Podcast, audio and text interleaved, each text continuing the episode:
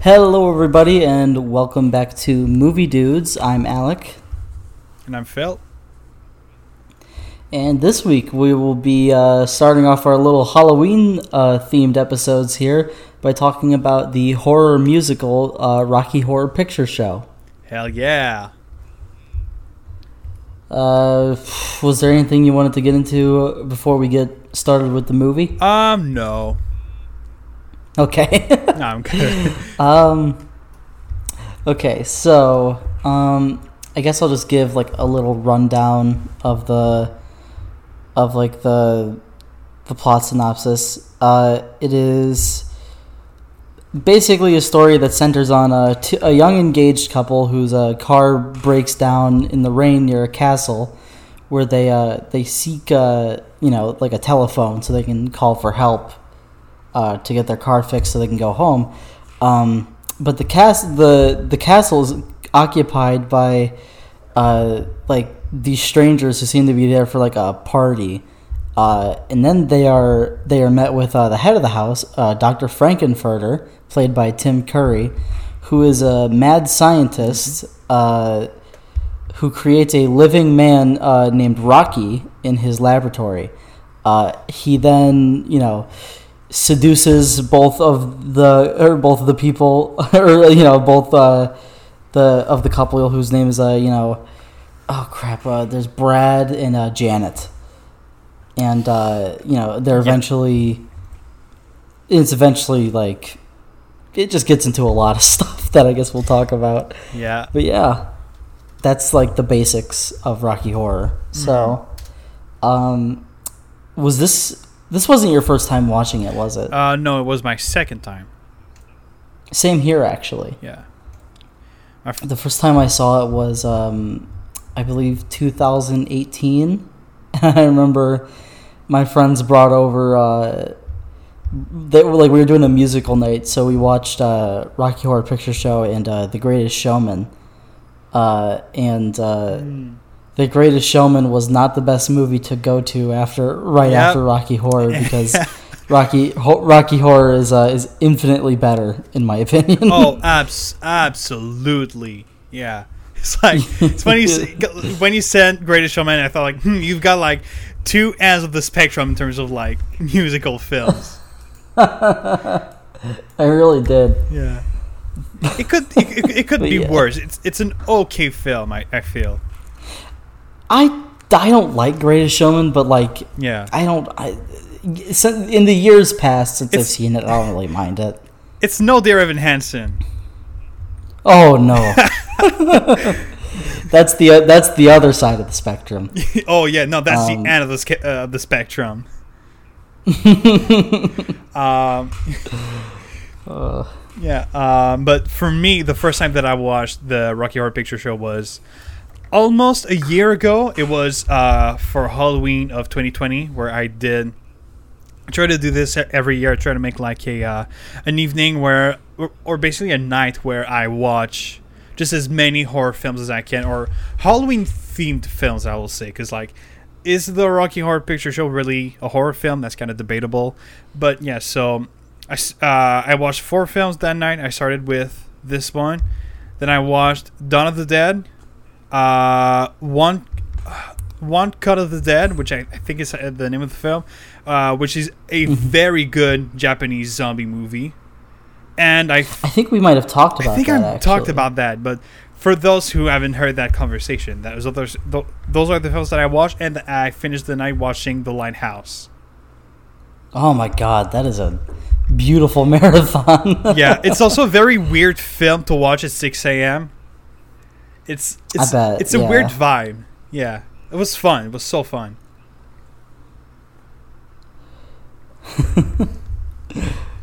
So, um, yeah, I'm trying to think of like uh, other. I guess one of the major things that like I personally liked a lot more on this uh, viewing of the movie was uh, the music, because the first time I watched it, I don't know what it was, but like the movie didn't like click with me. Like I liked it, but like it didn't. Yeah. didn't hit me the same way that it did this time. Like I was watching, I'm like, man, this is so good. Yeah. And um, I don't. Okay, I don't know if this is like.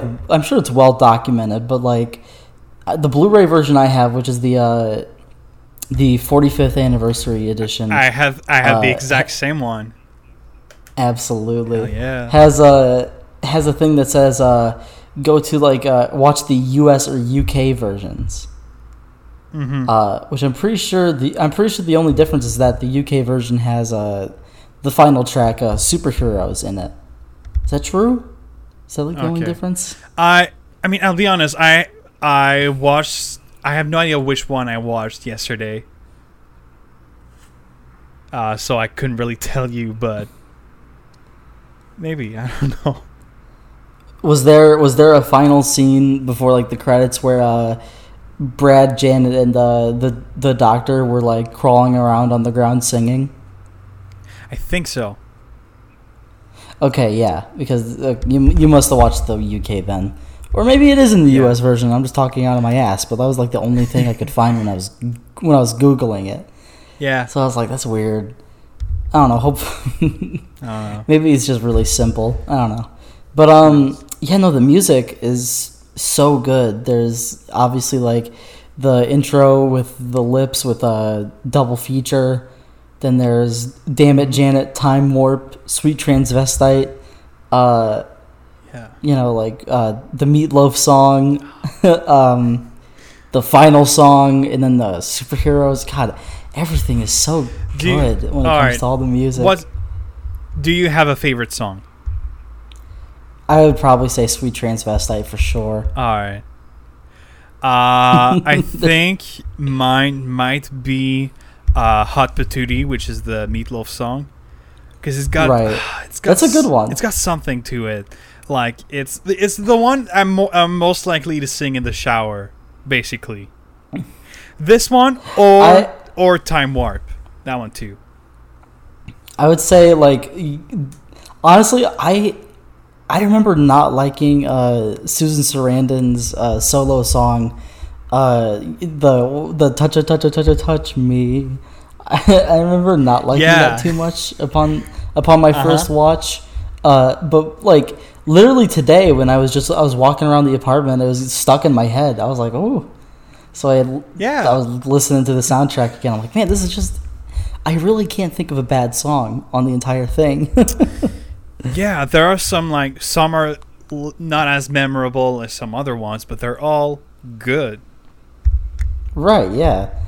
Oh, Yeah, another I- one, There's just another Oh, yeah, another one, another one that I really like is the the the song that Rocky sings when he uh, when he's born. Uh, oh yeah. is that's another great one, and, and one that I had completely forgotten about. yeah. No, I mean, yeah, no, this one is one that I had completely forgotten about. Oh, I thought it was a separate No. one that you forgot about, but um, yeah. Uh, I was trying to. Th- yeah, I would probably. Yeah, I'd say Sweet Transvestite because I think it's. I think it's Tim Curry's best moment in the entire movie, other than the ending. It's uh, yeah, because like there's it there's something so incredible about going from the song time warp uh and just getting this complete like like shattering of expectations as as you know Frank-N-Furter walks in the door fantastic Mhm. um but i'm trying to think of like uh, other things to talk about other than music because that's like the center point obviously Yeah. Um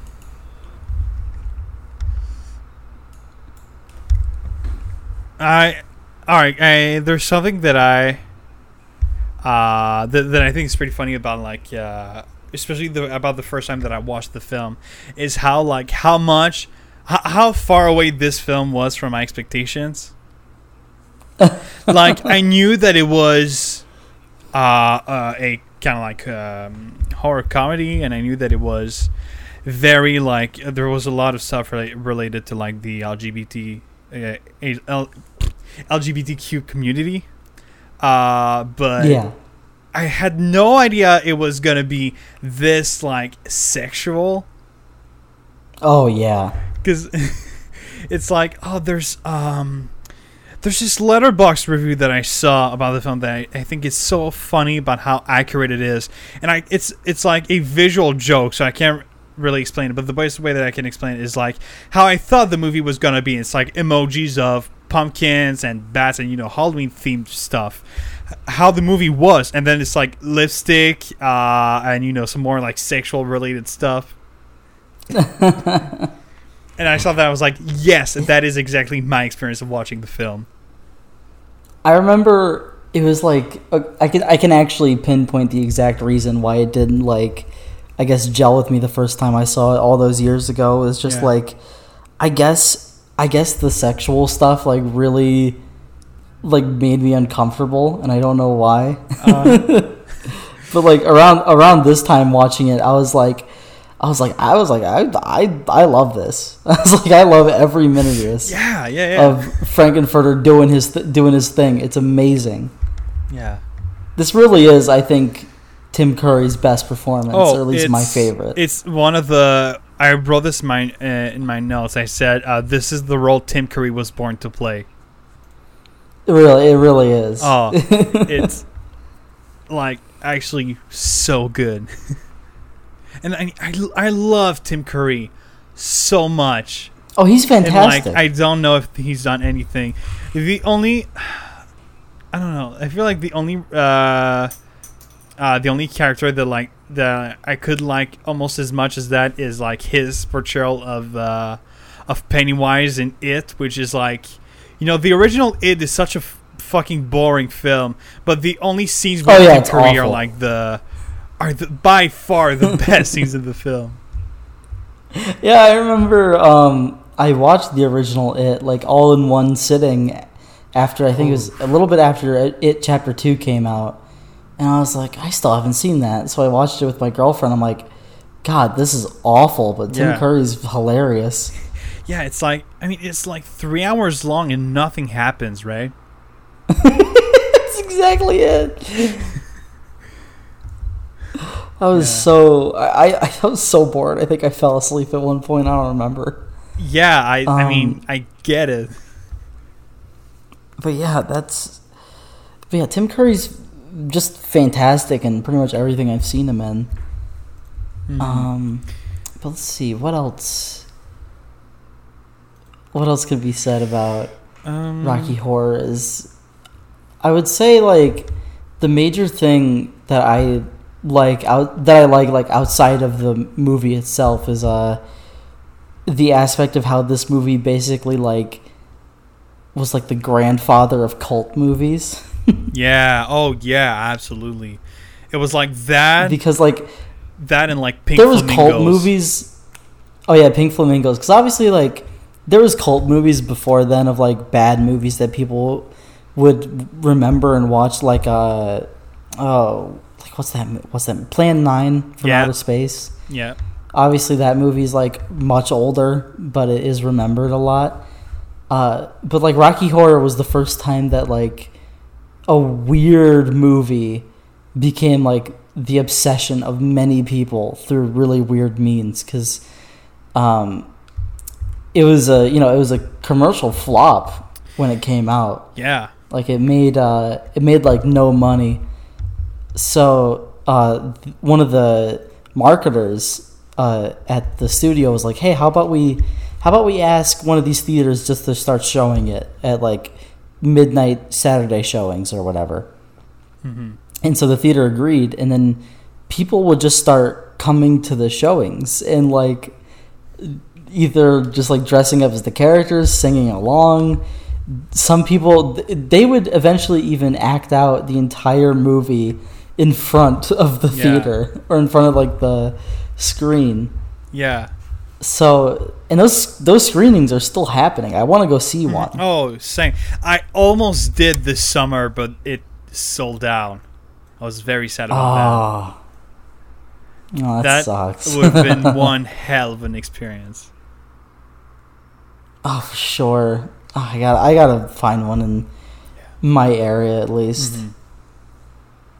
But yeah, um, that aspect of it is really, really fun. uh, and I, I, I really, I really think I've hit everything I wanted to talk about because like the music was like the foref- the forefront of my main like talking points. Mm-hmm. Um, Uh, was there anything? Was there anything you had? Yeah, I have a. uh, I think I have a few things. Well, one that I just saw in my notes is I had kind of like a, a minor theory of something uh, in the film, because like, uh, my theory basically is there's um. Uh, after the song "Sweet Transvestite," um, uh, the the two main characters I forgot their name. They were asked to like uh take their clothes off and just like be in uh, underwear because like their their clothes were all wet because of the rain and they were all Yeah. in like completely white underwear and everyone else in the house uh was wearing either black or colorful outfits so my theory is that the fact that they're wearing all white is a representation of like their how pure i guess or something they are compared to the rest or at least to show that they're different than the other ones as I said, minor theory, but got us right on purpose. No, I think I think that could work.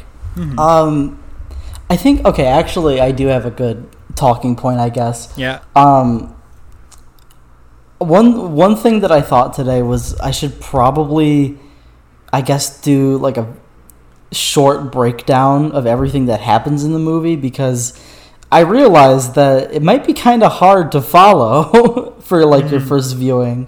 Oh yeah. Cause like I remember, I remember I was pretty like taken aback by everything the first time I watched it. So uh, I guess uh, it'd be nice to just kind of get a bit of a rundown. So um, uh, the movie starts with um, uh, these two uh, like uh, what are they like mid twenties uh, yeah, people like that. uh, yeah, Brad and Janet as they're at a wedding and they see um, couple of their friends get uh, get married, and uh, Janet catches uh, the bouquet, and so Brad Brad asks her to marry her, or yeah, asks to marry her, um, and you know she says yes, so they are engaged. Uh, some time passes, and they're driving in the rain to go see someone, uh, and their car breaks down, or they get a they get a flat tire. Uh, in looking for help, uh, Brad finds this uh, mysterious big mansion uh, on a hill, uh, and Janet joins him. So they go in to try and find, I guess, like a phone for them to, you know, contact people. Uh, and they're greeted by the the butler of the mansion, a character named Riff Raff, uh, played by the I believe creator of the show, uh, Yep. Richard O'Brien, um, who is fantastic. Well, everybody in Yeah. this movie is fantastic. Um, in that time, we're also introduced to the the head maid and Riff Raff's uh, sister. Uh, what's her name? Uh, magenta. Magenta, that's it. Um, and then you know they they introduce Brad and Janet to uh, a group of people who are there who are seemingly there for a party. They're all in, like masks and suits and dresses, uh, and that's where the whole time warp song happens, which is Yeah. just one of the most delightful like music uh, musical uh, moments that I've ever seen in like a movie. Like it's so it's so like lively, and then it like cuts back and forth from uh, this character named the uh, criminologist, uh, who is like who, who's basically telling us the entire story from his uh, evidence uh, files.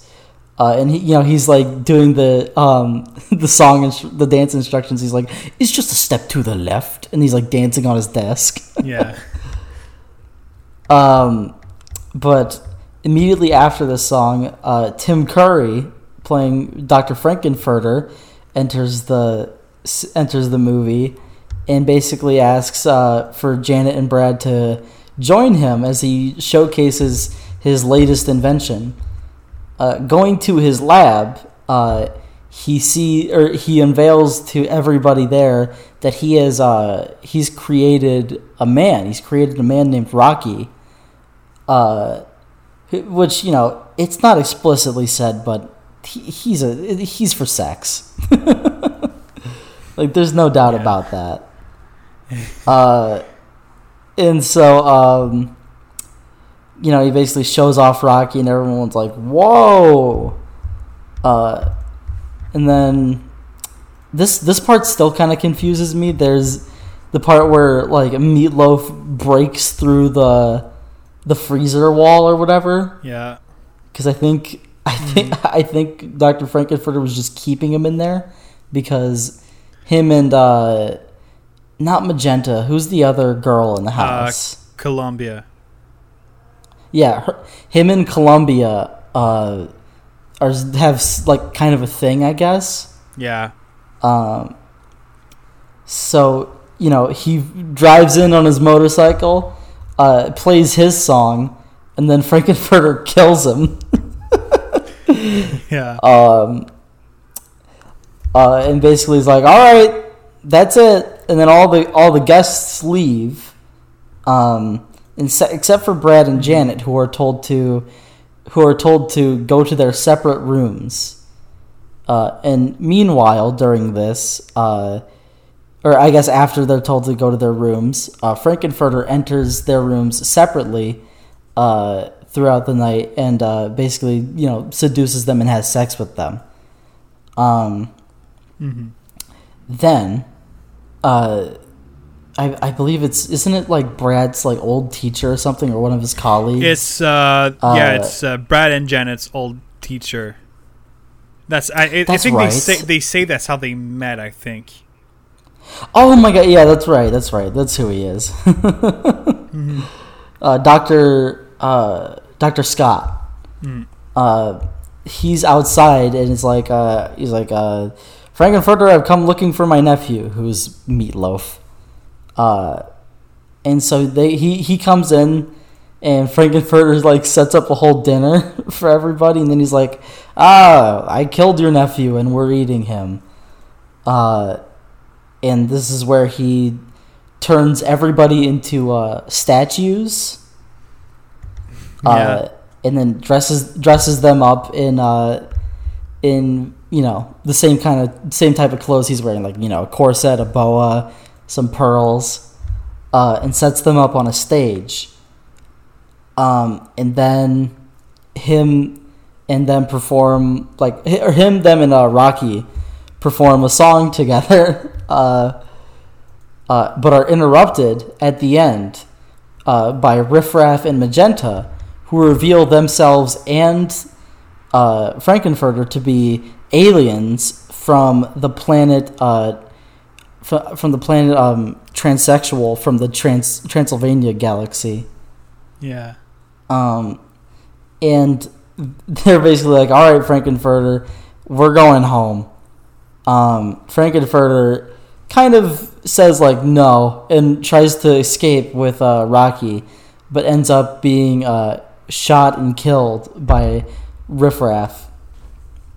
Uh, and Riffraff Magenta basically just tell, uh, you know, or like, or I, doesn't, oh yeah, Rocky like, uh, kill he ends up killing himself in the, uh, in like the pool by jumping from like, uh, I think the, the top of like the stage Uh, that they had. No, it's not that he. uh Well, so he kind of like did a, a big uh King Kong reference by uh, climbing in the Yeah, that's like right. the, yeah, the he climbs- RKO thing, and uh, it and Yeah, it he- fell, and he fell in the in the pool, and uh, he died. I think. Yeah, he di- yeah he, he picks up the dead Frank-N-Furter and climbs the tower, Yeah. uh, and falls into the pool. Mhm. Uh, and then Riff Raff and Magenta um, explode the man. Or no, no, no. The mansion flies away. Uh, Yep. And l- leaving Janet, Brad, and Dr. Scott uh, in the debris and like smoke of the of the mansion. uh, you know, forever changed. so that's Oh, yeah. that's a rundown of everything that happened in Rocky Horror. Yes.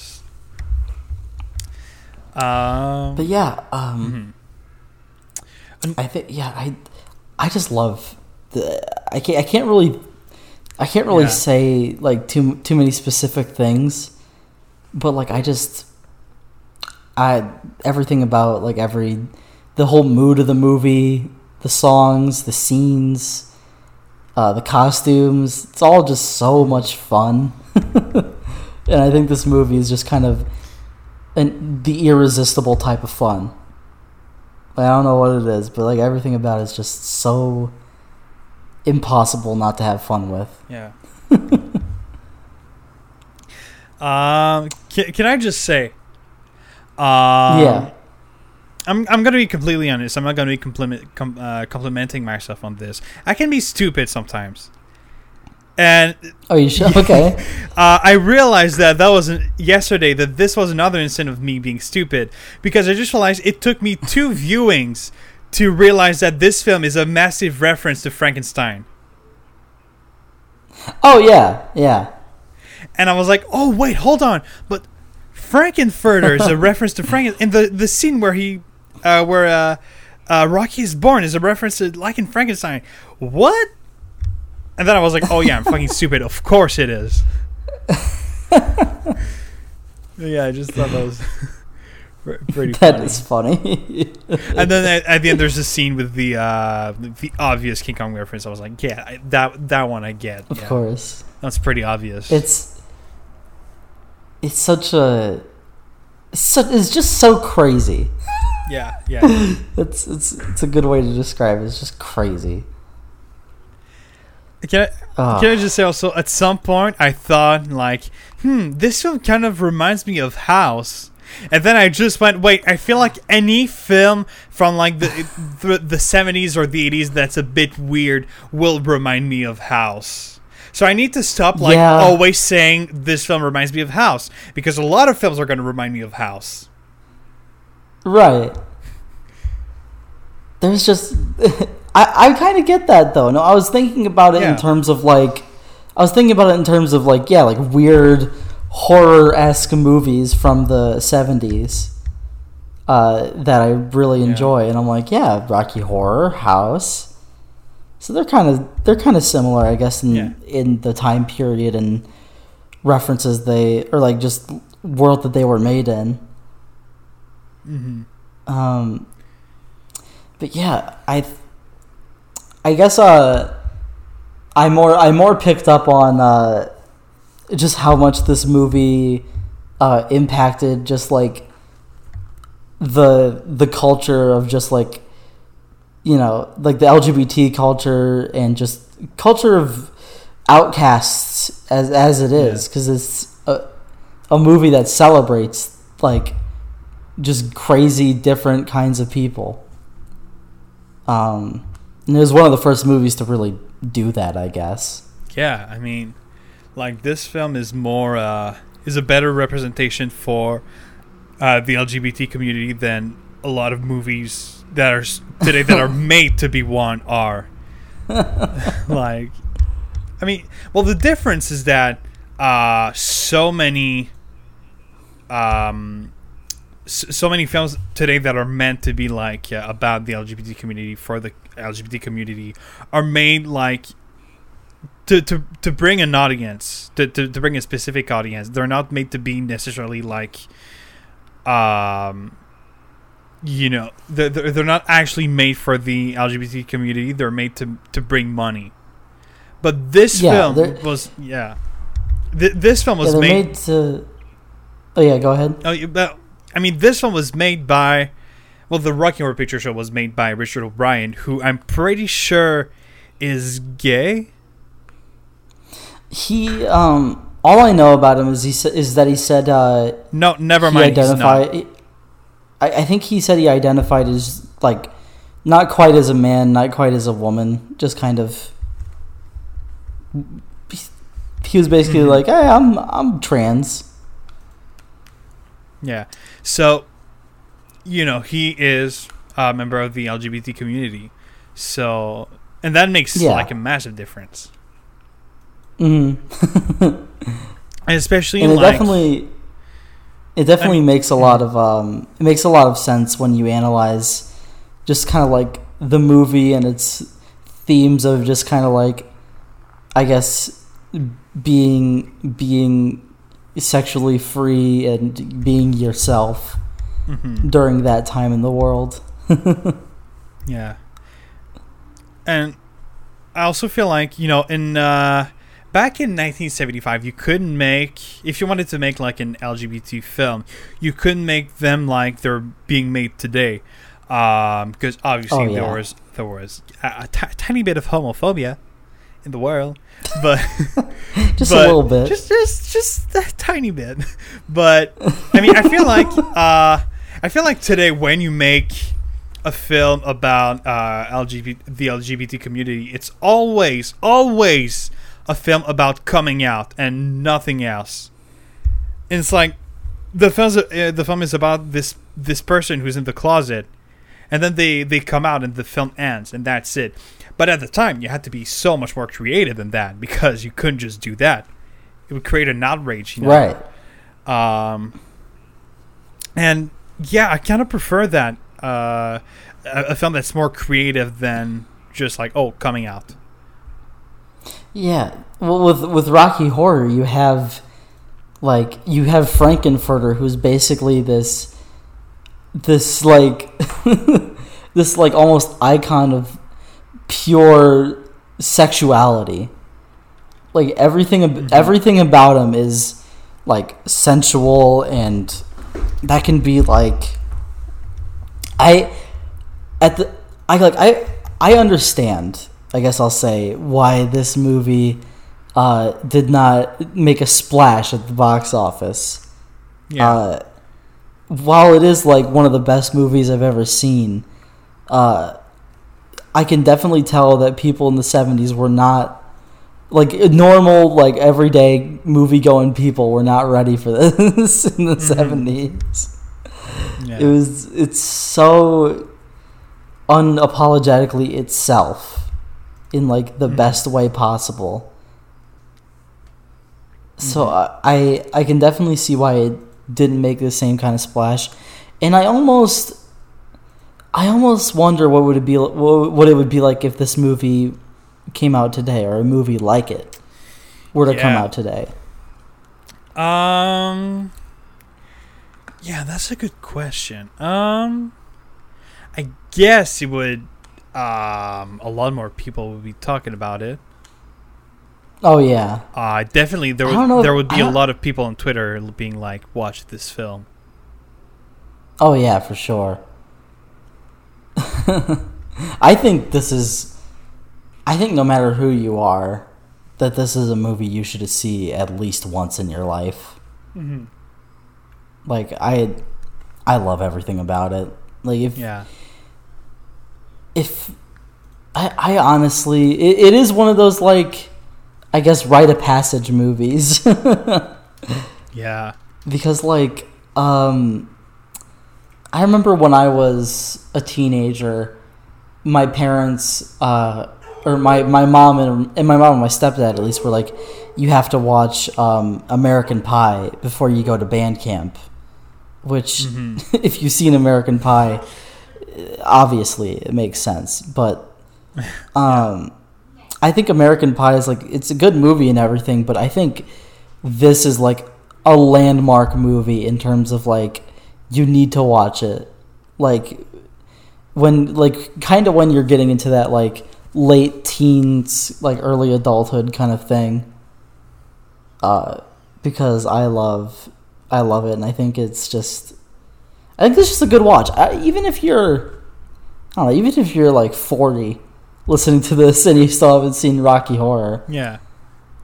you gotta you gotta you just have to Uh huh. Was there uh, was there anything else that you had in mind? Uh, oh, I'm pretty sure there were a, a few things. Well, one small thing Sure. is, uh, is it just me or does Frank-N-Furter kind of remind me of Freddie Mercury? I can kind of see that. Yeah. Like they're both they're both uh, extremely like flamboyant in the way that they perform. Yes, that is the right word. Mm-hmm. Because yeah, like Frank-N-Furter, they do have very like similar uh, like stage movements. Like just go Yeah. just going off of how uh, Frank-N-Furter, you know, moves around in the movie, in the same way that uh, Freddie Mercury used to perform. Mm-hmm. But yeah, I can see that comparison for sure.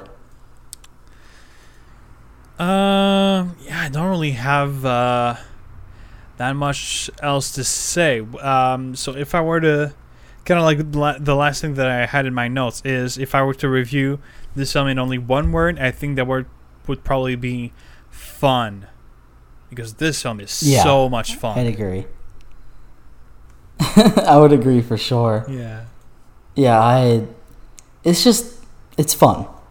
So mm-hmm.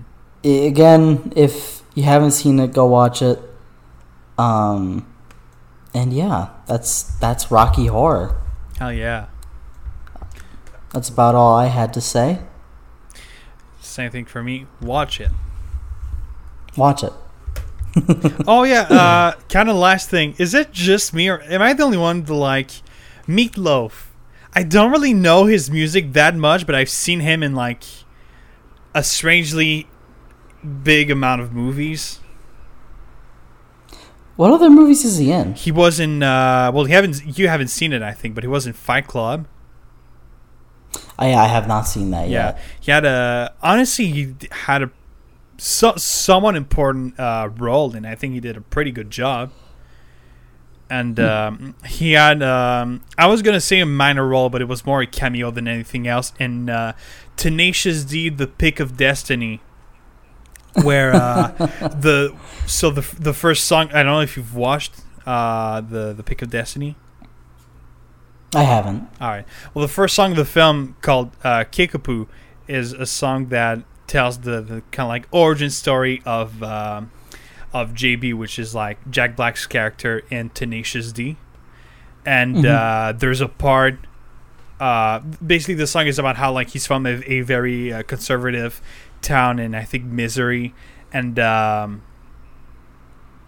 uh basically it's about how like he loves rock and roll but he, he's in he's in a very christian family who doesn't like that. And there's a verse that's basically his uh father saying like oh your bu- brother's better than you because he's a good christian. And his father is played by Meat Loaf and i think that's pretty cool. That's awesome. yeah. I love that. yeah that's a good song but yeah that's all uh all i have to say That's all I had to say as well. All right. right. So, uh, do you, any, do you have anything else that you wanted to talk about? Uh, not at the not at the moment, but I'm sure something will spark up in my head once we get to once we get to talking. What uh, what have you been up to? Yeah, all right. So, quite a few things. I watched a few mu- movies that I'd like to talk about. Uh, but before we get into movies, got to talk about something Oh. else. Something that I, I, I maybe have heard of because I apparently it was like a more well known thing than I thought, but something that I discovered about two weeks ago. Something something related to a director who we both love and that we've we've both talked about quite a bit already on the podcast, and it is Satoshi Kon. Uh, obviously, uh, amazing director who on- Okay. only had a small career of like 14 years, and he made like what five movies and one anime. Uh, Did you know that before that, he was a manga artist? I did not know that, but that does not Yeah. surprise me. He was a That's manga awesome. artist before he got into the anime industry. I saw because I was like go, going through the manga collection in my uh, my school's uh, library, and I saw like uh, by Satoshi Kon. I was like, what? then I came home, got on Amazon, looked it looked if they had something up, and I found this uh, one of his um, manga that he wrote back in, uh, I think it was like the early '90s, b- before he did Perfect Blue. It's a mon- uh, it's a Mhm. manga that is called Opus, and uh, Okay. I I read the synopsis and immediately thought, yes, that is obviously made by Satoshi Kon. Uh, so I don't exactly remember entirely what it is, but basically, from what I remember, it's about like um, uh, an artist, like a uh, light novel artist, who is kind of like um, he doesn't he doesn't have any inspiration. He doesn't know what to write about. He's kind of like lost in his uh, in his mind, and kind of goes into this like what what is it? He kind of goes into like this weird alternate universe thing. I didn't really quite understand it. I haven't read it yet. Plan to, to do to do that. Uh, I plan to do that soon, but yeah, it looks incredible. The drawings are very similar to like the the, the drawings in uh, in his movies. So yeah, Yeah, that I really wanna- is like I'll look. I'll look up the book Yeah. to see uh, what it looks like. Yeah, it's although from what I've heard, I think it was like a uh, a non-finished story. Because from from what I oh, you're saw, right. Yeah. from from what I saw, it was um, uh, it was canceled by the the editor. So that's a Ah. sh- that's a shame. But I will still read it, and I'm sure that I'll gl- uh, I'll enjoy it very much. Oh, for sure. Yeah. So, yeah, that was a very, very cool thing that I discovered. Uh, and yeah, I think I'm gonna have a lot of fun watching that. yeah. Um, I've seen a lot of movies too, actually, since we last talked. Now that I think about it, Yeah. um, I'm sure I said I said in the last episode that I was uh, going to see a special screening of um, a uh, 1989 film from uh, Shinya Tsukamoto called uh, uh, Tetsuo the Iron Man. Yeah. uh, which is a which is a Japanese body horror film, uh, and I adored it. like I Oh, love nice. this movie. So we will definitely probably be talking about it sometime in the future because I t- intend on I intend on adding it to our discussion list. Mhm. Um, but the night after that, I saw um, Venom: Let There Be Carnage. Uh, oh. which it, it was was fun. Yeah. I'll I'll say I enjoyed it a lot more than the first Venom film, Yeah. All right. but I enjoyed it fine enough. Yeah, because like um, earlier today, I was watching uh, videos on YouTube with my brother, and uh, before one of the videos, we saw an ad for uh, for Venom, and we kind of like I don't remember ex- exactly what was in the ad, but after it was done, we both kind of looked at each other, being like, "What the fuck is going on in this film?" Uh, so I was like, "Oh, Oh, it's dumb. yeah." I but It I, dumb, I- but it's very fun. I saw that and I thought, "Oh, I think I like watch that," so I'm gonna have to ask him. So now I know it is dumb. it's it's it's ridiculously stupid, but it is. I, I I would I would be lying if I said I didn't have a good time. All right, Um, all right, that's good. Yeah, but I also saw uh, I saw a screening of um, the uh, the film that won the Palme d'Or this year, uh, Titane. I did get uh, to see that one as well. Have you seen? Oh, you've yeah, seen it. Okay. Yeah. Let's what talk did, about that. What did you uh, What did you think of Titane? It was uh, one of the craziest experiences I've had watching a film in theater. Honestly, I wish there was like someone with a camera like pointed at my face, just so that I, I could see the faces I did because I, I think I did some like pretty uh, pretty weirded out uh, faces. like there were scenes that like took me by surprise to say Oh. the least. Yeah, like I oh I don't I don't think we should get too into like think? spoilers, but I I enjoyed it. No, no. I don't think it was what what do you mean? No, I meant I meant no for the the uh, the spoilers. Oh yeah, yeah, yeah. Um but I enjoyed it. Um I don't think it was amazing or anything, but I did have a good time.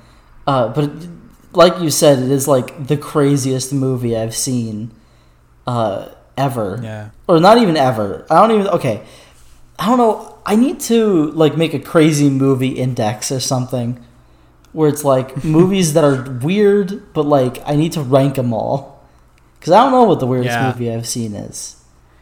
I think Hmm. Yeah. the way like- I'll describe it is like Titane is not experimental in the way that it's filmed, uh, but it is just so weird and off the wall in terms of like what you think is going to happen. Because it's in the synopsis for the movie but so this isn't spoiling anything. Um, but the main uh, the main character uh, is has a sex with a car in the first uh, 15 minutes of the film. Yeah. Uh, which is all I which is all I knew about it before going in. I'm like, oh, this is the movie where the, the girl has sex with the car. Uh, but uh, if I were to tell you that that's not the craziest thing that happens in this movie, uh, some would be surprised. Yeah, it's. I, I mean, I mean, I'll be honest. I didn't even know about that. Like, I saw th- that Really? happen. I, Oh. I, I, I saw when it happened. and was like, "What the fuck is going on?" but honestly, I like all I knew uh, about the film before I saw it was like I knew that it won. Uh, it had won the the Palme d'Or. I knew about uh, the director's pre- previous film Raw, uh, and Mm. uh, I had seen like a few images of the film, but I hadn't seen like a trailer or anything. So I, I really, I really went in like blind, just like ready to be amazed. Ah, okay. I uh, would you say you enjoyed it?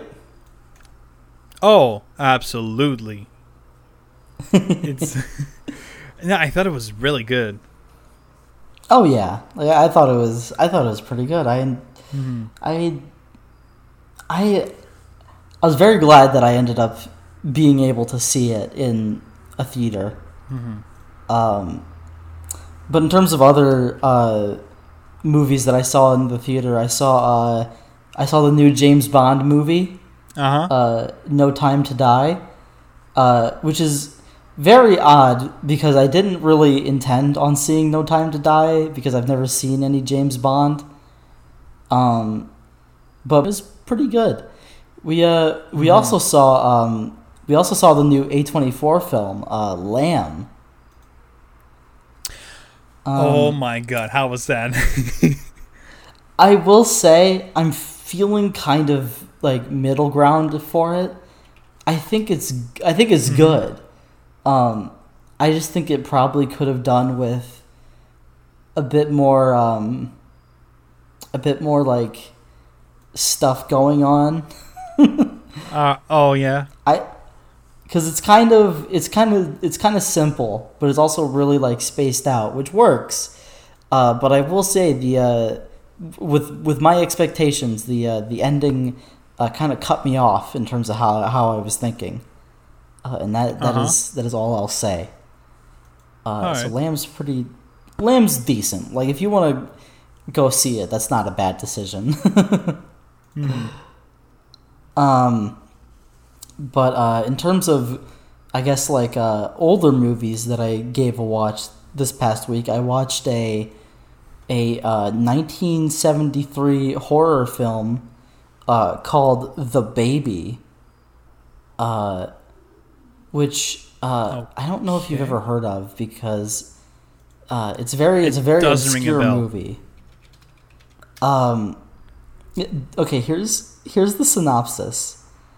So, um, there is a the social worker uh, is assigned a new uh, case with a with a family with a with um the Wadsworth family, and uh, they seem pretty ordinary at first. You know, there's it's a single mom who's about middle aged, um, and two and two like teenage to adult age daughters, as well as a, a family member known as uh, the baby. Uh, who is a uh, 21 year old man uh, who acts and is mentally a baby. So the entire movie is basically about her trying to figure out like why why is the baby like or why why is that that guy like this?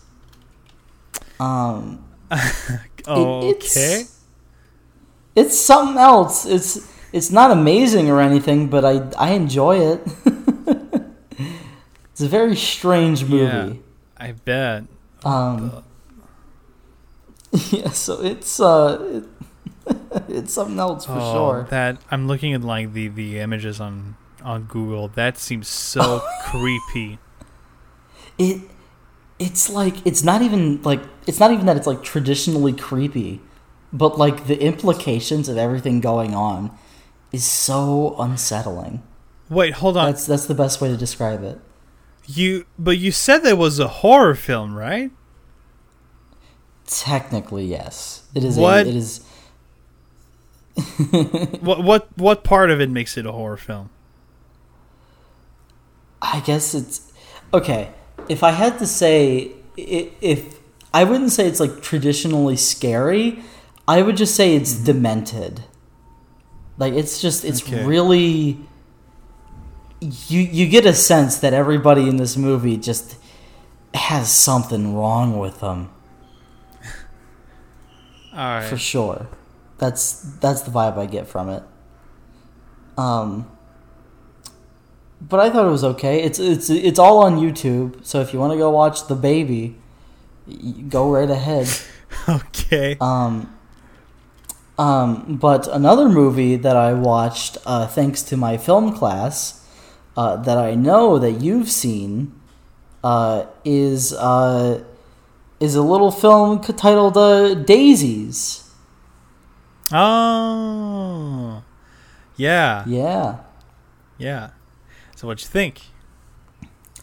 Uh, I gotta say, I think it's okay. yeah. No, I get Um, that. I really, I loved like everything visually going on. Uh huh. Yeah. Like, like uh, in terms of like, like color usage, uh, all the like experimental stuff with like, there's like the black and white scenes, the weird scenes with like the color fill, uh, and like just regular color scenes. Everything in it is just really visually impressive. Um, Yeah. but in terms of the story and like the characters i understand why it's this way but i gotta say i really did like not like the main characters Oh yeah. I mean, I'm pretty sure you're not really meant to like them, but no Or- no or- they're know. Because well the way it was explained to us is because daisies was made around the time that um, the Czech government was really like or was it was it was it is it a Czech film? Yeah, it is. Um and it's uh, uh, well, it's from uh, it's from Czechos- uh, Czechoslovakia, which was at the time like the countries of the the Czech Republic and Slovakia were like one country. And yeah, under after, under like, under the communist rule, right? Yeah, and then I think after the Cold War, they were separated into two different countries, which is weird because like I. Uh, I went into the originally into the Letterboxd, uh, my Letterboxd stats, and the country of Czechoslovakia does not exist on like you know the the side where you have you've got like the world map. Yeah. So if if you you want to look on your stats to find a to, through this to try and find daisies, you're not gonna find it because it technically isn't from a country that exists today. That's really fascinating Yeah. actually. Weird geography things. I like that. Yeah. That's pretty cool. But yeah, um Yeah. Hmm. I I understand why they were made that way because you know it was basically just a massive middle finger to the government at the time. Hmm. Um, but I gotta say, was a little grating at some points. Uh, Yeah. Like uh, like uh, the way that they both laughed was a bit much. It's quite annoying. They they have this kind of like weird cackle. that Yeah. kind of annoys annoys me after. You get what I mean. Oh yeah. Um, but there's this also like really little thing uh, that I thought was just a me thing when I was watching the movie. I'm like, oh, maybe this is maybe it's just just annoying me. But all my friends were like, that was so awful. I really wish they would stop. Was uh in near the end of the movie when they're all like they're dressed up in like the newspaper stuff. Uh, I think they keep replaying the same audio clip of the two whispering and for some reason it was really getting on my nerves at the end of the movie. I was like, okay, uh, all right. stop this. I was like, stop this. I, don't remember that, so I don't Yeah, know. it. I don't. I don't know what it was, but apparently I wasn't the only one. Uh, but like I was Oh, sitting yeah. there, I was like, stop this, stop this. but like, um, but other than that, yeah, I think it's a, I think it's a good watch. Um, hmm that's re- that's really all I have to say about it, and that's. Yeah. kind of all the movies that I've watched in the last couple weeks, other than Rocky Horror Picture Show. Yeah. Um. Oh, there is uh, a film that had like a massive impact on me that I watched. That I, that I Oh, yeah? watched uh, recently. It's uh, The Host by Bong Joon Ho. Ooh, Yeah. So, oh yeah, that's also th- something that I wanted to talk about. Is uh, recently uh, I made the amazing discovery that my uh, that my college has a video club. really? That's like That's awesome. it was like yeah, it was like um, I think it was created by some teachers and it's run by uh, by a bunch of students and um, basically the, you know it works the same way that any uh, video club works, where uh, you've got just a bunch of uh, of movies, but. I will say though the catalog is much different from what you would find at like a, a blockbuster. Uh, do not try to find the latest Marvel movie because you will not find it. It's not going to be, be there. If you want to find uh, basically anything that could be in the Criterion Collection and more, you will find it. There were a lot of uh, Criterions, which which I thought was really cool. That's awesome. Um, yeah, and uh, so I, and also the the the categories is you know usually they're um the films are categorized by genre like horror films that kind of stuff, but uh, it, there uh, it's different. It's based on the it's they're categorized by like regions. There's uh, United States. There's uh, uh, Asia, uh, Europe, and you know since we're in Quebec, there's a section about uh, Quebec, and uh, so immediately immediately I saw that and I uh, directly went to the uh, Asian section because that's the kind of that's the kind of film that I'm really into right now, and um, yeah. I saw uh, that the host was there, and uh, I remember because like um, you know earlier I was talking about my movie marathon that I did for Halloween last year, and I watched one of the films that I watched was One Cut of the Dead, but this film uh, was actually supposed to be the host. The, th- the thing is that when I tried to watch it, I couldn't find it anywhere, even like even at some point I I, I said fuck it, I'm gonna watch it like illegally, and I couldn't even find it. So Really? uh, yeah, I don't know why I couldn't find it anywhere. No, I found it at some place that had like no subtitles. That's crazy. Actually. Yeah, I know. like especially it's a Bong Joon Ho film after uh, that I tried to watch a few months after he won like the the Oscars. So like I should be able to find it. I somehow couldn't. Of course. So that was weird. That and that was very disappointing. But so apparently now you're able. Apparently now you're able to watch it for free on uh, YouTube. what? Apparently, apparently now it's available to watch. Uh, not not in terms of like uh, just a random upload. No, like this is YouTube movie and movies and shows uploaded this, so it's an official upload of the host. So there you go. Um, um in ca- just in case anybody out there's wanting to watch it now. Hey, don't want to like uh,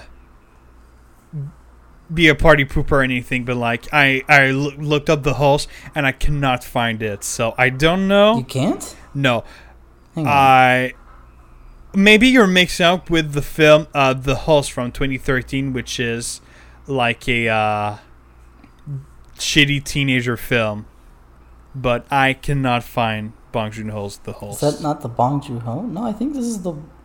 No, no, no. This is the one. you're gonna Yeah, have to send me. 2007. Yeah, I'm send. I'm, I'm gonna send you a link. We're Yeah, gonna like, we're gonna get this sorted out. I I don't see it, but Wait, hold up. uh yeah, but so I watched the. I ended up getting into the video club and I I watched it and uh, it was like. It, it, it, it's like the, the kind of films that when you watch it, you're at the edge of your seat the entire time. And um, it was very entertaining, very emotional, emotionally moving. It was like, um, I mean, it's, uh, it, it immediately immediately went into my top three uh, favorite Bong Joon-ho film. It took uh, uh, Snowpiercer's third place, and the more I think about it, the more I think that it might get to second place in my favorite Bong Joon-ho films. Replacing. Uh? Me- Memories of Murder. Number one being uh, Really? number one being Parasite. Yeah, it's Obviously, it's that's really crazy. Now, really good. now I'm interested. Oh yeah, yeah, you gotta you gotta watch it. I mean, I'm pretty sure it's on my watch list. It has to. Be. Oh, I'm sure. I think. I, I think I I added all Bong's films at one point. Oh, I'm sure you did. I hope Yeah. you did. But yeah, of course I did. and but so uh, kind of to get back into the like uh, video cup thing, I looked at the films and they had a bunch of films that I didn't didn't even know were av- available here. Like uh, I said that I found The Host, but I also found um, I, I also found Barking Dogs Never Bite, which was his first film, and apparently really? it was apparently was released here in DVD. So I'm gonna get that at some point. And so recently, I well, so right now I'm actually in a um, in a week off uh, from school, um, and so before um, before I left, I, I left for the, uh, the for the week. I took uh, three films that were films that I that I wanted to watch. Two of them are by uh, Park Chan Wook, uh, who did Old Boy Oh. because I, I thought I should probably watch another one of his films. So I I picked up Thirst, which is with uh, Song Kang Ho. I kind of went mm, Park Chan Ho, uh, um, Park Chan Wook, Song Kang Ho. That sounds like a great mix, so I picked it up. I also picked up uh, JSA, which is uh, uh, his uh, first film, I think, or like his first um, big film, and uh, it's, it's a film that's about the um, the joint security area, which is an, an actual place that exists in Korea. That is like a um, it, it it's like in between North and South Korea. It's like it's a it's a military thing that is in Korea, but not either in South or North Korea. That's that's where the the limit is. And uh, Oh, okay. yeah, and uh, the other film that I picked up is not a um, Korean film; it's a Japanese film. It's Akira Kurosawa's Dreams. Um, Ooh, I really need to watch. That. Yeah, that which soon. is like a film that I've that I really want that I've been wanting to watch for a long time because like I, I heard that you know basically the film is about uh, if I'm not wrong the film is about um, it, it's based on a few dr- uh, dreams of uh, Akira Kurosawa. One of them uh, in one of those dreams uh, there is Vincent Van Gogh who is played by none other than Martin Scorsese. and- what? Yeah, I saw that and I was like, wait, hold on. Martin? Scorsese was acted like he acted in a in a, an Akira Kurosawa film. Are you That's, fucking that's kidding? me? wild. Yeah, What? it makes like no sense. I love it. That's incredible. Yeah, the only I definitely film. have to watch that now. What the hell? You know what's funny is, um, like there really aren't a lot of films that like where uh, Martin Scorsese acted in, but that he didn't direct. The only other film like that that I can think of is I think he acted in uh, Shark Tales. like the Oh, that's right. Yeah, Yeah. he was the. oh God. Oh my God. that's fucking funny. That's funny, man. Yeah. All right. Hey, all right. I sent you the I sent you the host link. Yeah. Try and Uh, try and see if that works. uh, It might be a region thing, actually. yeah. Video unavailable. The uploader has not made this video available in your country.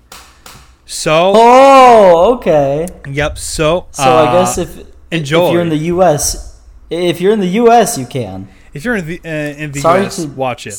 Sorry to everyone else.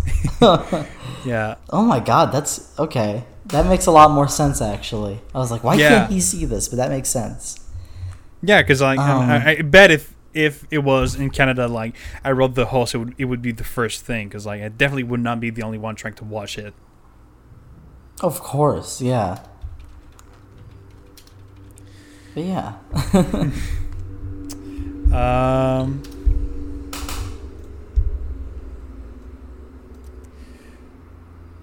It's. I'm looking at the like the images of uh, like what Martin Scorsese looks like in dreams. He does not look like Martin Scorsese. Hang on, let me look that up.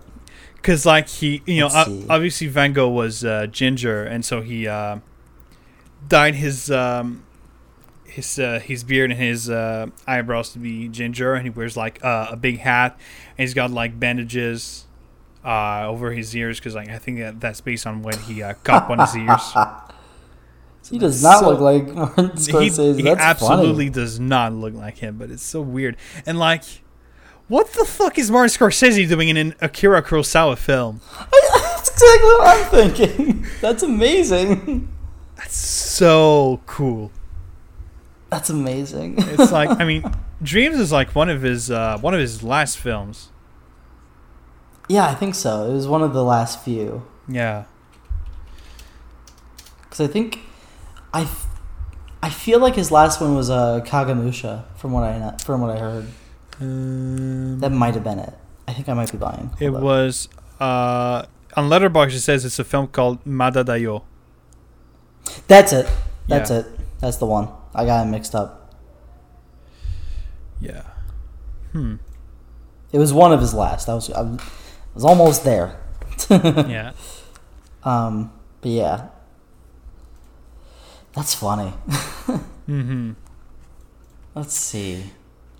Trying to think of. But yeah, in general, I really want to watch like, I really want to watch uh, Kurosawa's kind of like later films because I know a lot about his, you know, the classic Seven Samurai, th- uh, Throne of Blood. Throne of Blood. I've been meaning to watch Yojimbo for like a few weeks, but every time I'm like, nah, not the time. Uh, one day I will watch it, but I kind of want to get into his more recent stuff. I want to watch, especially Ran. Looks Oh, so yeah. cool. It's like I watched. Uh, I I saw. Uh, for those who haven't seen that, Google it. There's you, can find the storyboards that he made for Ran, and it's like if they were exposed in like a an art gallery, like I'd I, I'd be like, this is beautiful, because they're like, you know, uh. Ak- Akira Kurosawa is not known as a uh, director that makes films in color. Most of his most popular films are in black and white. This film uses color in a very like important way and very gorgeous way. And uh, yeah, I mean, I mean, I mean, you could put a uh, a picture on screen of like his uh, Yeah, his hold up, let me storyboards. Oh my god, that's amazing looking. It's so cool. Yeah, I'll, I'll put up a few on screen for sure. Yeah, they're amazing. It's always I, I, find it's always interesting to, to watch storyboards of uh, made by different directors to see which one is good at drawing and which one is not. like if I recall, if you want to laugh, you can look up well Martin Scorsese's storyboards, which I which I think are kind of funny. Let's see, Um, hold up. yep, Yep. Martin Scorsese's storyboard. They are. Oh, yeah. Oh, I Oh found one for. Uh I found one for a Taxi Driver. That's pretty funny. Oh! I think we might be looking at the same one. Yeah. Because like you see it, you immediately know which scene it is. Because it's like you know, it's good. it works well at like showing what's happening in the scene and to to, to, to show like how, what the frame it, framing is. But it also kind of look looks like a children's drawing, which is really funny. it looks really, it looks really goofy, but I love it. it's so fucking There's, funny. I, I really like his Raging Bull storyboards. Oh yeah. Oh my god, That's awesome. it's so much fun. But yeah, storyboards storyboards are funny. Uh, Yeah. I I had to do them for my for my short film that I made last semester, uh, Mm-hmm. and that that was horrible looking. Yeah, I mean, I, I I had to do that as well. I don't know if you were the same, but I always ended up making stick figures Same here, absolutely. Yeah. because it's like I I ain't gonna gonna do some kind of like very detailed shit because it's Oh, at, at the end of the day. I don't have to. Stick figures work. People understand what I'm trying to say. Uh, Yeah. Plus, if you're the one, if you're the one directing it, if it's if it's in your head, all you really knew, all you really need is that like small visual reference to get your mind Mm-hmm. like back to where your back to where your headspace was. Yeah. But yeah, Um. So, kind of to change uh, subject, another film that I watched that I really liked uh, was Netflix recently added Rocket Man. So the uh, Oh, the, the okay, Elton okay, John yeah. uh, the Elton John uh, biopic. So I thought I'd watch that. Oh my I god, this film it was in uh, theaters. this film is so fun. it's like, and especially compared to yeah. I I liked it when I saw it. Mm-hmm. I, I I thought the only the only issue I had was that um, it felt like a couple of the musical numbers were a bit half baked. Uh, Really? but everything I, I I'm talking mainly about um, the Saturday Nights All Right for Fighting one. Uh, Dude. where he's like where he's like a kid and playing it in the in the bar. I didn't really I didn't really like that. That you know what's really funny is like that might have been my favorite scene of the film. really, It's like my favorite yeah, my yeah. favorite scene was the Rocket Man one. Oh, well, I mean, yeah, like that. That one's so cool. I mean, to be fair, every I, I feel like every musical scene was so much fun, so great. But I don't know. Um, Saturday Night's Alright for Fighting was. Um, I don't know. It, it's. Uh, I mean, it's the same way that I described the entire film. It's fun. It's so much fun. And like, I'll be honest. Before I saw the film, I like I knew already a bit about Elton John, but I wasn't really that familiar with his music. Like I knew what I knew, Rocket Man, Tiny Dancer, and I'm Still Standing. Those were like they were basically the only songs that I knew. Uh, Mm. and then I, well, first of all, this song made me fall in love with the. Uh, th- this scene made me fall in love with the song, and uh, yeah, no, it was. I had a great time watching Rocket Man in general, uh, especially when you, th- um, because like obviously this this film has been compared so many times to uh, uh, Bohemian Rhapsody, and I mean Yeah. like this film is without a doubt so much better than Bohemian Rhapsody. I would say And- so for sure. Yeah. And it's like I don't know if you've heard the, the, the story about like the, the problems with the directors on Bohemian Rhapsody. Oh yeah, Bryan Singer. yeah, well so uh Yeah. f- for those who don't know, the, the Bohemian Rhapsody was supposed to be uh, directed by Bryan Singer, who has directed also. Uh, I know he's made like the first X Men. He's made usual uh, usual suspects. That the film, yeah, made a, uh, a few other films, and um, he was supposed to direct that one, but and he was what was he fired from the film? Uh, no, he I- ended up making it. I'm pretty sure. Well, he didn't. He Yep. didn't make it because, uh, no, from from what I saw, he was fired at some point, and they replaced him with another guy named uh, Dexter Fletcher, who is uh, who ended up directing uh, Rocketman after that. it seems like uh, like Fletcher was immediate. or he- It seems like Fletcher was originally a producer. So what I'm assuming Okay. is that uh, Singer got through.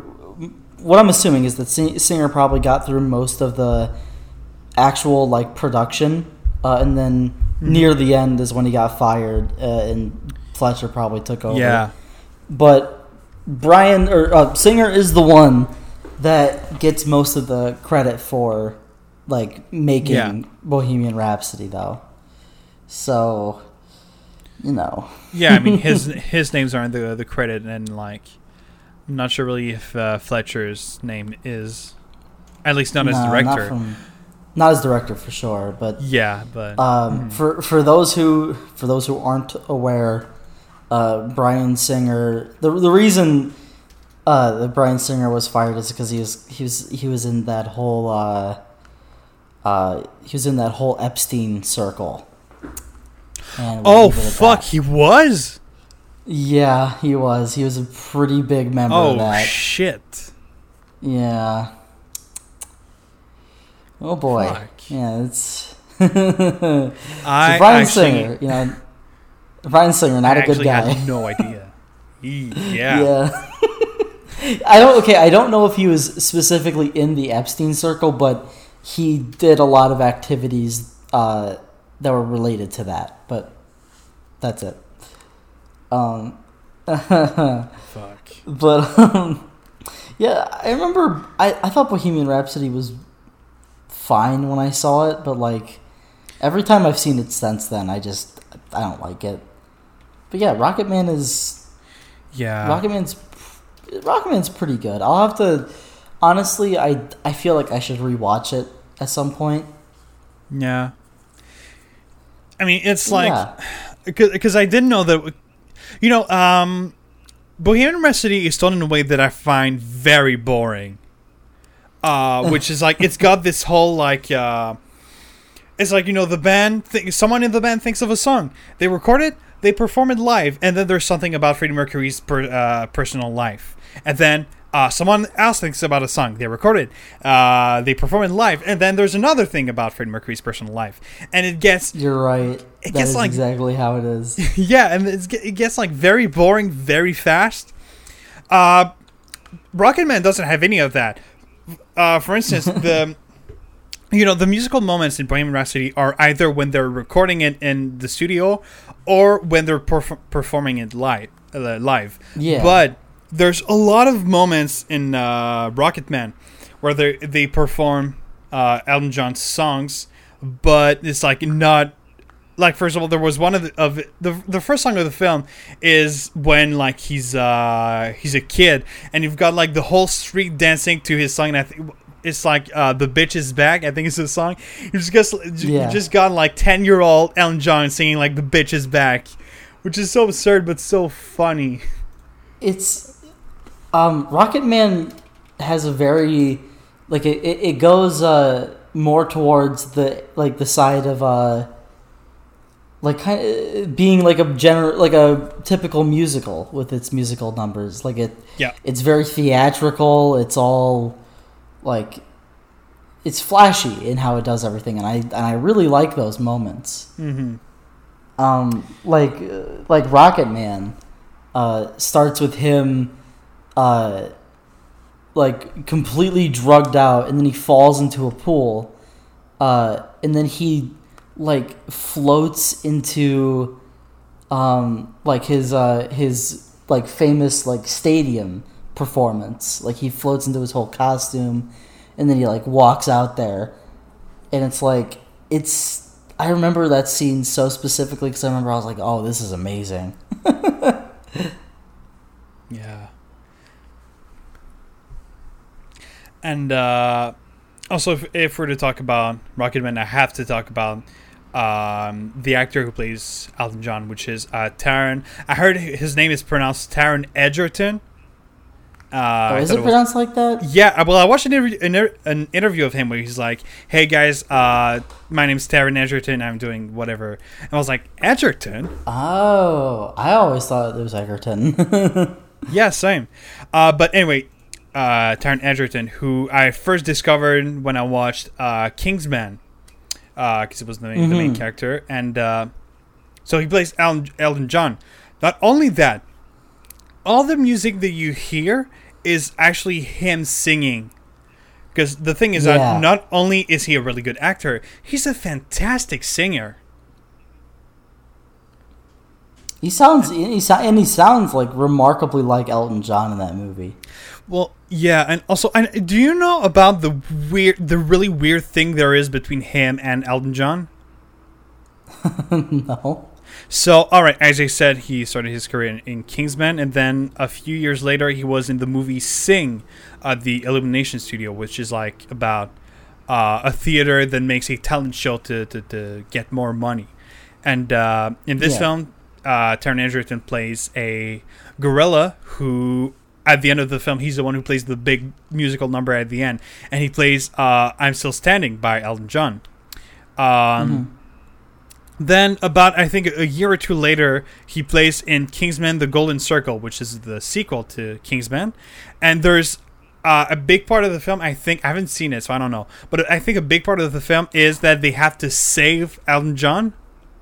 Yeah, Uh, Elton John is in the movie. Like he's yeah, and I think He's he in a kicks pretty- ass. he does. No, he he kicks some people's ass. It's hilarious. Like Kingsman Golden Circle is like not nearly as funny as the first Kingsman movie, but that part is incredible. Yeah, and obviously, uh, a few years later, he ended up playing Elton John in his biopic. And there's this weird thing, but not only that, but I also learned that like when he got into, uh, he was in the what is uh, the Royal uh, Academy of Dr- Dramatic Art in, uh, well, yeah, so a, a big like. Uh, uh, the- theater school in uh, in London, and his uh, his audition for then um, uh, to, to get into the school was I think he sang. Uh, or was it for the school? Uh, it might have been for the school for a play, and he sang an Elton John song to, to get the for the audition. so it's That's just another thing. Like, man, what what is it with those with those two? And like, I heard that they've become really good friends, which is so cool. I ship it. That's awesome. Yeah. Can I? All right. Okay. Can I do also a, a small tangent? Like, Sure. um, we mentioned Taron Egerton's movies, and I kind of got back into watching clips of Kingsman, Mm. which is uh, I saw it when it was. Uh, well, I mean, I saw it when it. When, uh, I think around when it came out, and uh, I had like I. I still have a memory of this film being like so fun and being an, a, an amazing film. I, fe- I feel like I really have to rewatch this film. hmm But like, there's this film might have my favorite fight scene, like just in general, which is obviously Oh, the the, the yeah, the church. the scene. church the church scene, which yeah, is like that's incredible. it's so good. Um, and yeah, he Taron Edgerton obviously is, uh, is amazing. There's also um, there's Colin Firth who's really good. There's Mhm. um, oh, there's I, I kind of forgot about that, but obviously there's uh, Samuel L. Jackson who plays the villain, Oh yeah, uh, he's he's fantastic in that movie. and he's got like uh, he he keeps talking like that with uh, really pronouncing his the his the his F. Mhm. It's like so he doesn't he, he doesn't have any reason to do, to do that, but he does, and it's funny, and I like it. Yeah. And it's like, you know, it's it's just so much fun. um, but yeah, and I just saw that the Blu-ray is very cheap on Amazon, so I might get it. but that's gonna be later after we finish recording. But anyway, Kingsman really good. Oh yeah, yeah. I need to rewatch Kingsman as well. I think it was made by Um, the same guy who made uh, Kick Ass. Which, by the way, remember Kick Ass? Yeah, I've never seen that one actually. Oh, really? It's yeah, I haven't. it's pretty good. I like it. I think it's on. It has to be on my list because I know that's one of those movies that like throughout the years I've heard people say like, "Oh, you got you got to watch this." Oh, for sure. Um, it's yeah, it's kind of. I'd say it's a bit stupid, but like kind of in a, in the same way that Kingsman is. Okay, I'm sure I'll Ah. enjoy it then. No, it's fun. It's uh, and like, it's it's, it's obviously a comedy, but like it has some genuinely. and Don't want to say spoilers, but that's not really spoilers. There are some genuinely like serious moments that are, that are very well made. Hmm, So uh, Okay. yeah, it's a pretty good film. Yeah. So let's see. Um, I don't think I have too many other, I guess, topics. Or, um, I guess there is one little thing that uh, uh, happened the other day when I was just kind of looking around uh, the used video store uh, stores in my area. Mm-hmm. Um, so this was not the same one that I bought uh, Armageddon at, or or even the same one that I bought uh, Harold and Maude at. All right. Um, but I, I it was it was in a town that like is pretty close to mine, so I was kind of I was there anyway for something else. So I was like, I might as well check out how or how this store fares. Uh, so I went to their little Criterion section and I I uh, I saw something.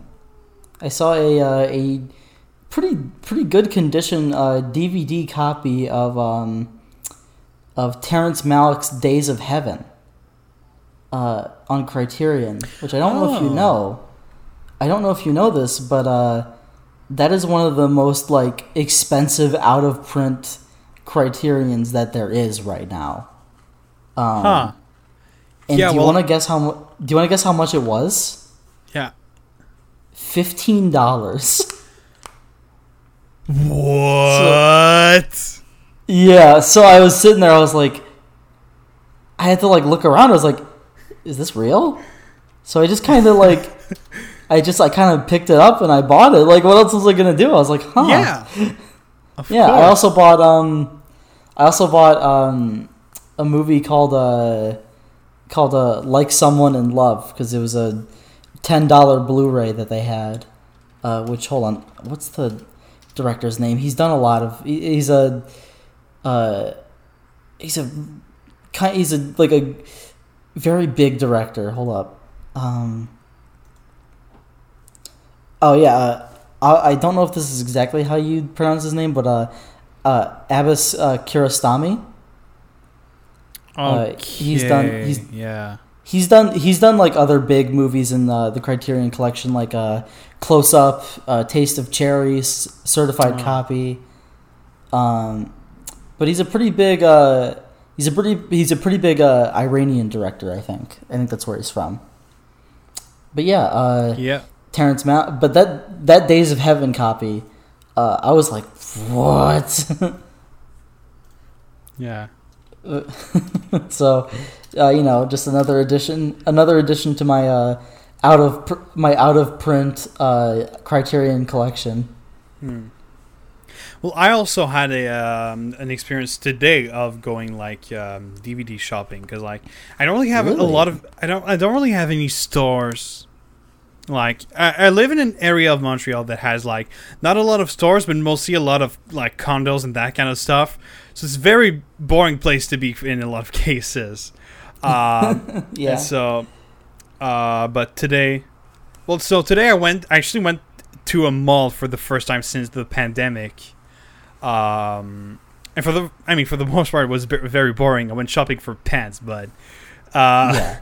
uh, I went. And I remember that this mall had a um, a store that's it's it, it's a chain of uh, stores in. Pretty sure it's only in Canada that is called uh, Sunrise Records. And uh, I, I've heard that name. yeah, so and I, it might be it might be a northern thing. Yeah, it's kind of like. D- d- did you guys have HMVs? Yes. Okay, all right. I think yeah. so. We we might have we we might have, but I'm just saying that as like like the northern states might have had that. I'm not too sure. All right.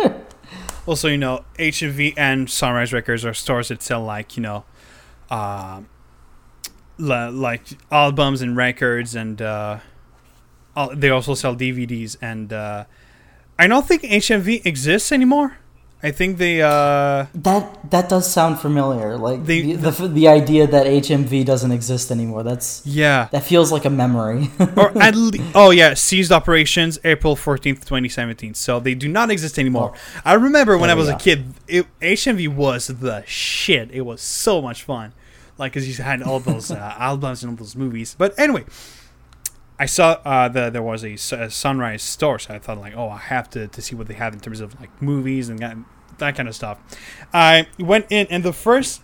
Um, the first section that I saw for their movies was they had an an anime section. I saw that and I thought, "Oh my god, I have to get something." And I looked up a bit and I found a Blu-ray copy of Millennium Actress. Ooh, found- that's thought, awesome. Oh hell yeah! And then I looked at the price. And I was like, "Okay, never mind." How much was it? It was um, it wasn't really that expensive. It was like thirty dollars, but it's like uh, Canadian dollars. That's that's still pretty still a- ridiculous. you can that's you can get something that's you can not- get Millennium. You can get Millennium Actress Blu-ray right now on Amazon for I bet you like twenty dollars at most, yeah, but like 20, 20 American dollars. I'm saying. right. Um, so I mean, thirty Canadian is like twenty five uh, US, which is like oh, okay. it's it's. Yeah, I don't like to pay for for Blu-rays. I don't like to pay higher than like maybe fifteen. If it's a film that Yeah. I really want, I might go uh, twenty. I think the most I paid for one film in Blu-ray that wasn't a Criterion because that's I'm fine with it's, Criterion. di- but it- it's different. Yeah, I get that. yeah, the, the the most I paid for one film on Blu-ray was actually my uh, um, my The Room Blu-ray.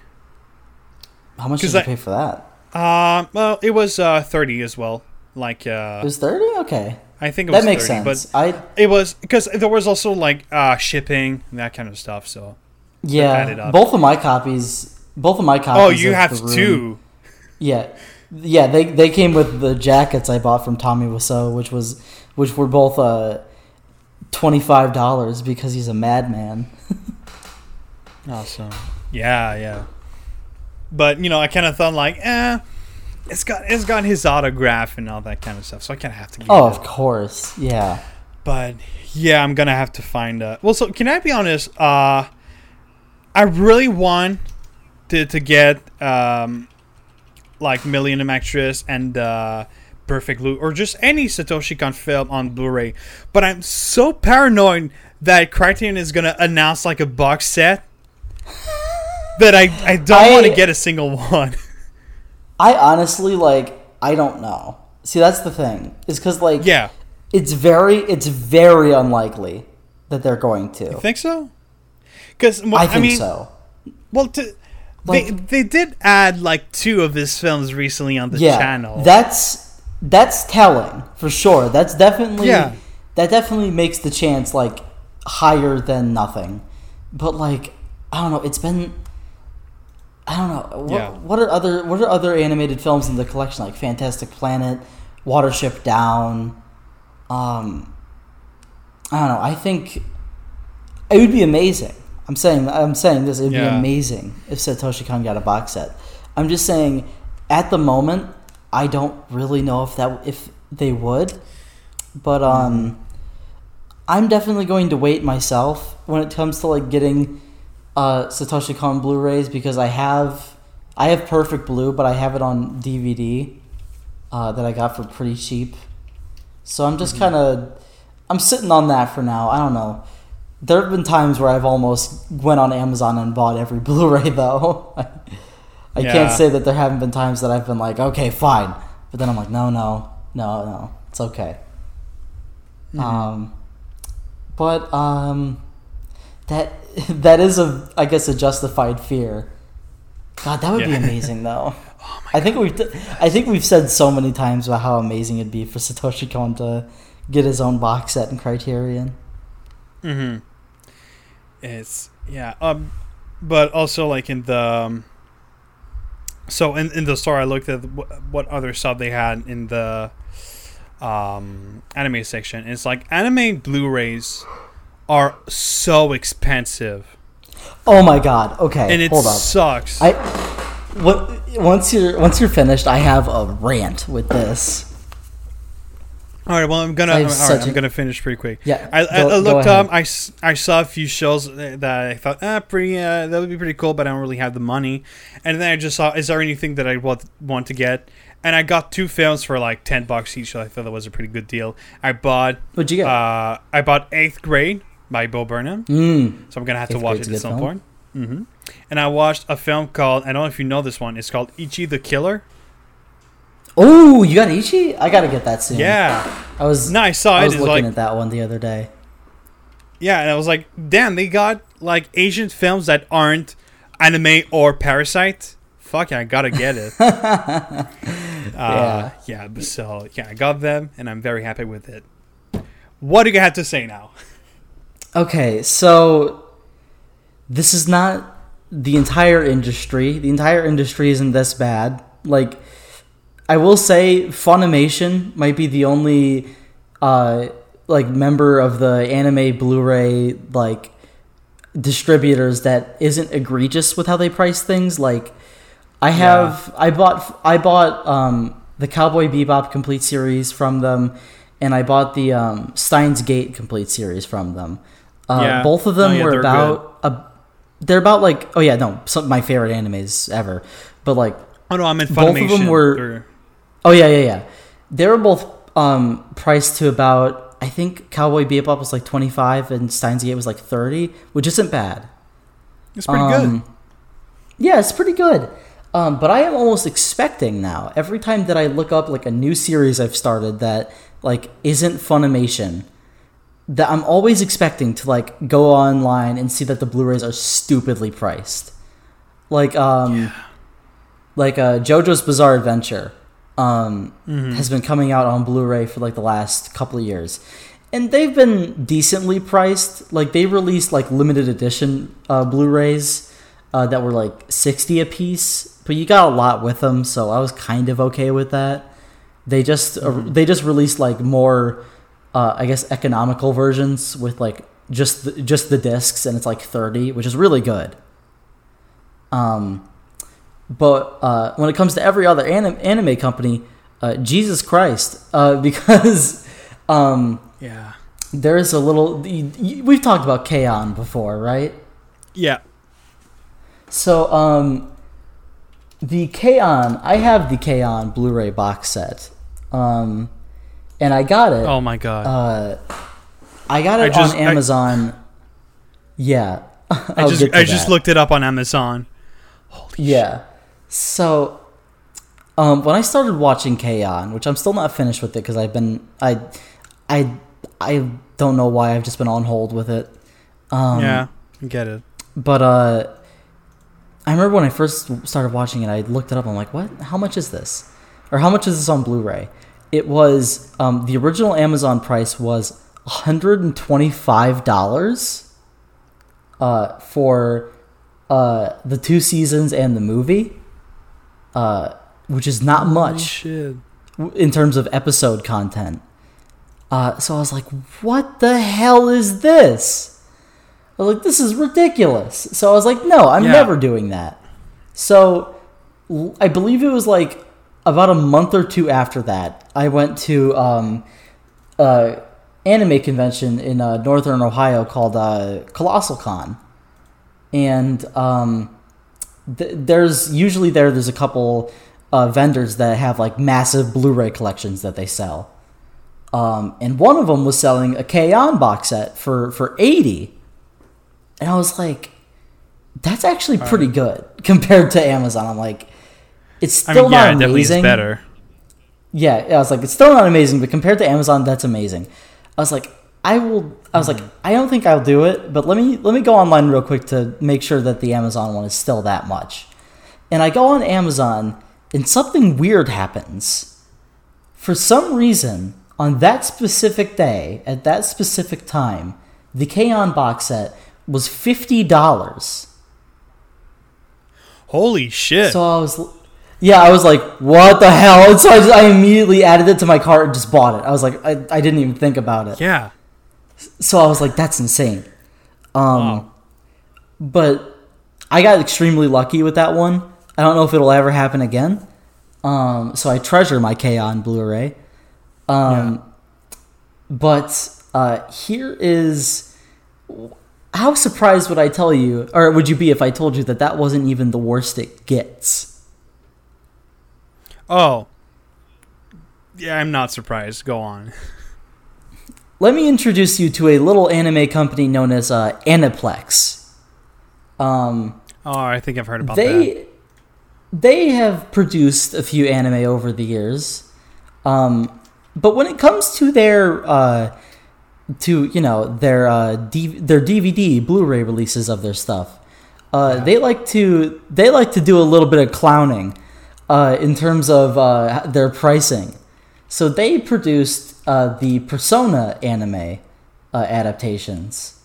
Okay. Uh, and so the Persona 4 ones, they were released on DVD because they were old enough to have that release.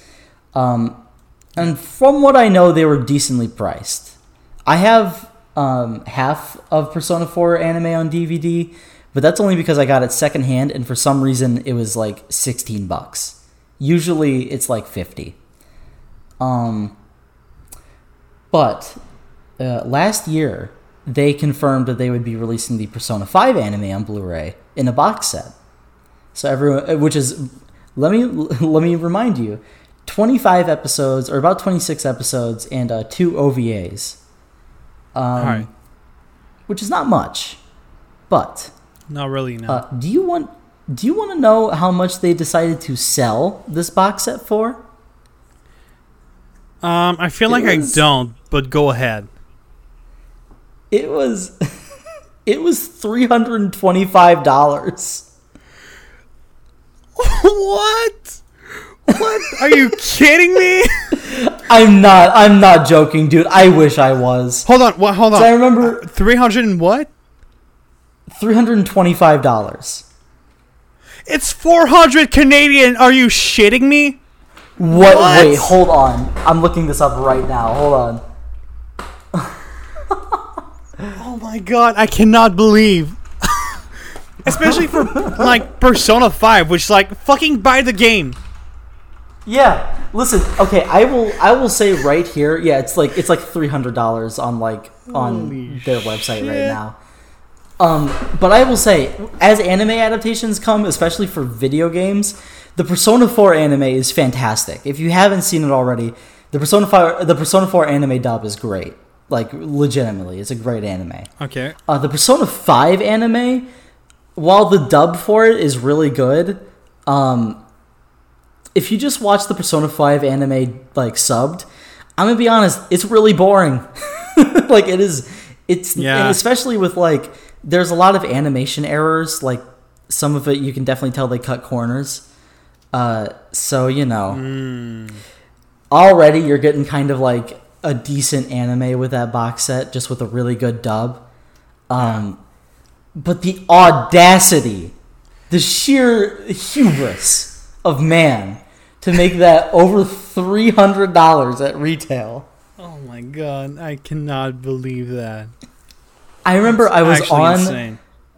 I remember the day that they they launched it because it was like they gave a date that they would. I remember I was on Twitter. I'm like, okay, even if it's like sixty bucks, I'll get it. But like, I checked their website and I saw that price tag. I put down my phone. I was like, screw it, never mind. I'll just stop. I'll stop. Oh my god, that's Oh. so absurd. It is absurd, and I thought we were getting a repeat of it this year uh, because uh, they recently um, announced the a Neon Genesis Evangelion uh, box set again, uh, which they haven't done in a long time. uh, and I was like, oh boy, how much is it gonna be? I was like, I I know it's Evangelion, so they're gonna price gauge the hell out of it. I'll get it if it's like a hundred dollars. They they first released it in a as they called it limited edition box set for two hundred and seventy five dollars. So I was like, hell no.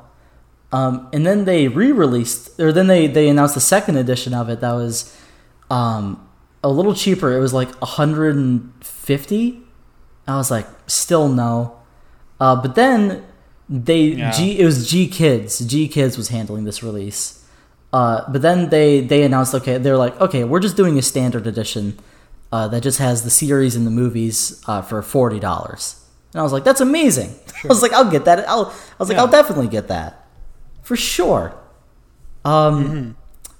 uh, but yeah, I think it is absolutely ridiculous that um, people like like companies like Aniplex keep doing this. Like um, Oh, one yeah. of like a like a Kaguya-sama Love Is War.